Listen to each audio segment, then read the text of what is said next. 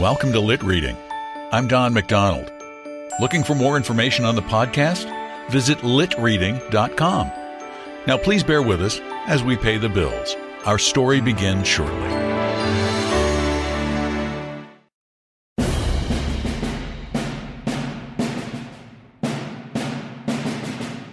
Welcome to Lit Reading. I'm Don McDonald. What began as a street brawl on a winter evening in Boston became one of the sparks that helped ignite the American Revolution.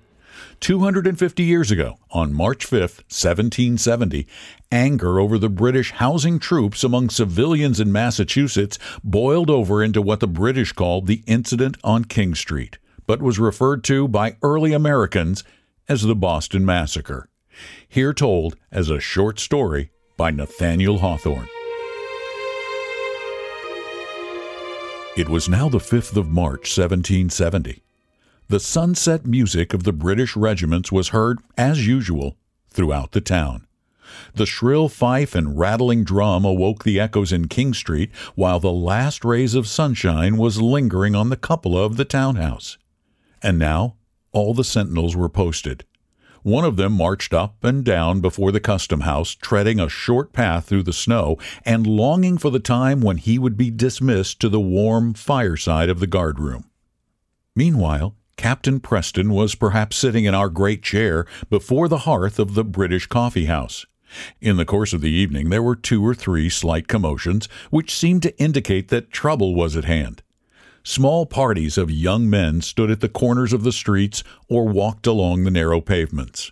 Squads of soldiers who were dismissed from duty passed by them, shoulder to shoulder, with the regular step which they had learned at the drill. Whenever these encounters took place, it appeared to be the object of the young men to treat the soldiers with as much incivility as possible. "Turn out, you lobster backs!" one would say. "Crowd them off the sidewalks!" another would cry. "A redcoat has no right in Boston streets." "Oh, you rebel rascals!" perhaps the soldiers would reply, glaring fiercely at the young men. "Some day or other we'll make our way through Boston streets at the point of a bayonet." Once or twice such disputes as these brought on a scuffle, which passed off, however, without attracting much notice. About eight o'clock, for some unknown cause, an alarm bell rang loudly and hurriedly. At the sound, many people ran out of their houses, supposing it to be an alarm of fire.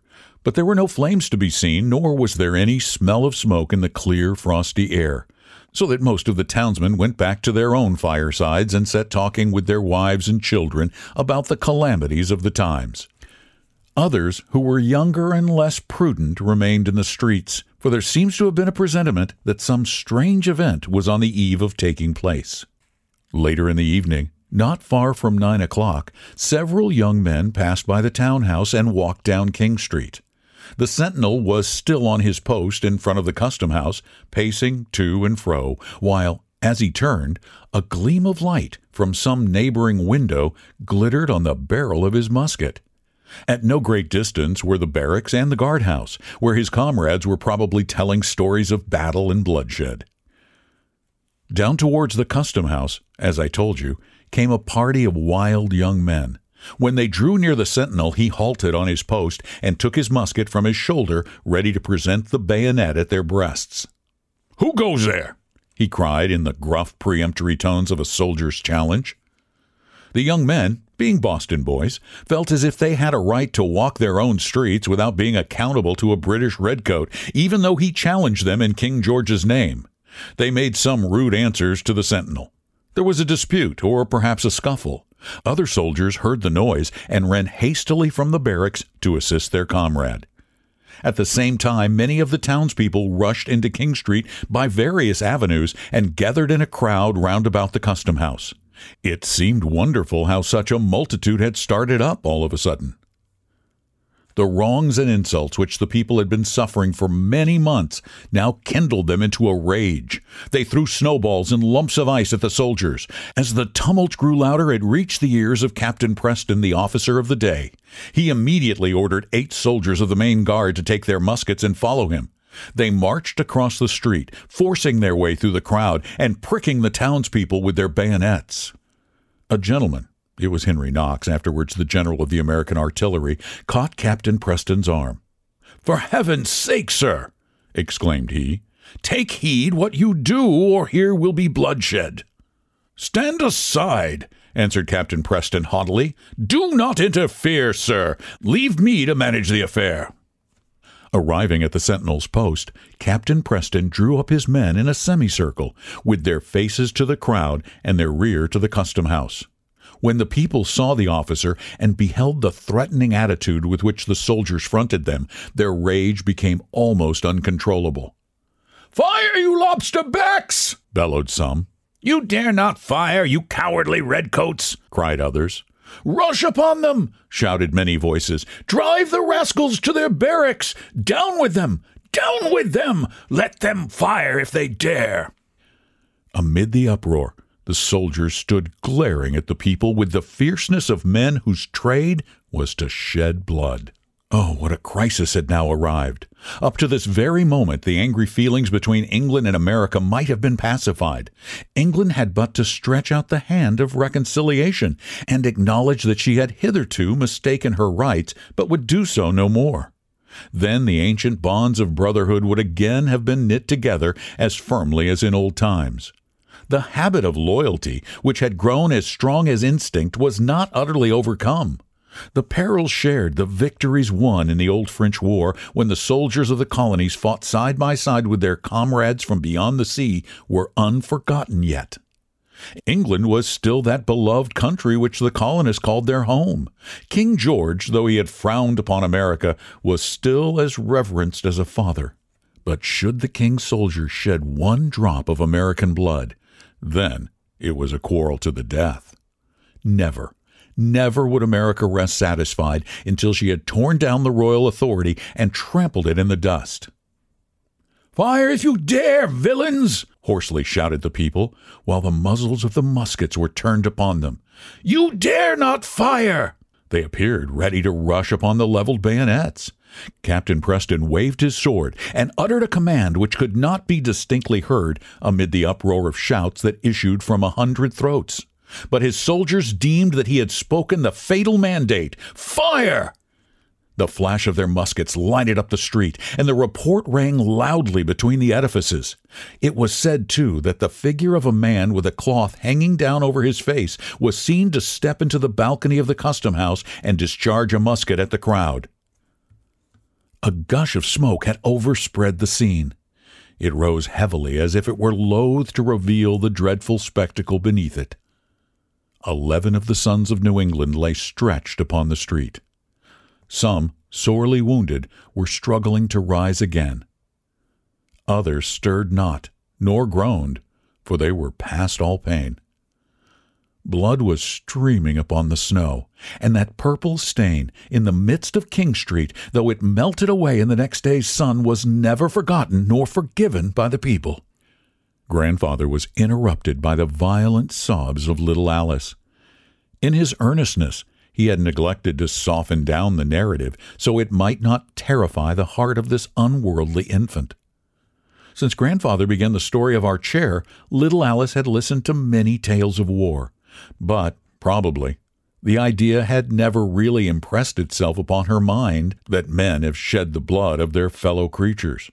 And now that this idea was forcibly presented to her, it affected the sweet child with bewilderment and horror. "I ought to have remembered our dear little Alice," said Grandfather reproachfully to himself. "Oh, what a pity!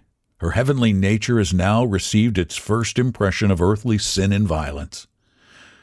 Well, Clara, take her to bed and comfort her. Heaven grant that she may dream away the recollection of the Boston Massacre." "Grandfather," said Charlie when Clara and little Alice had retired, "did not the people rush upon the soldiers and take revenge?" "The town drums beat to arms," replied Grandfather. "The alarm bells rang, and the immense multitude rushed into King Street. Many of them had weapons in their hands. The British prepared to defend themselves. A whole regiment was drawn up in the street expecting an attack, for the townspeople appeared ready to throw themselves upon the bayonets." "And how did it end?" asked Charlie. "Governor Hutchinson returned to the spot, said Grandfather, and besought the people to have patience, promising that strict justice should be done. A day or two afterward, the British troops were withdrawn from town and stationed at Castle William. Captain Preston and the eight soldiers were tried for murder, but none of them were found guilty.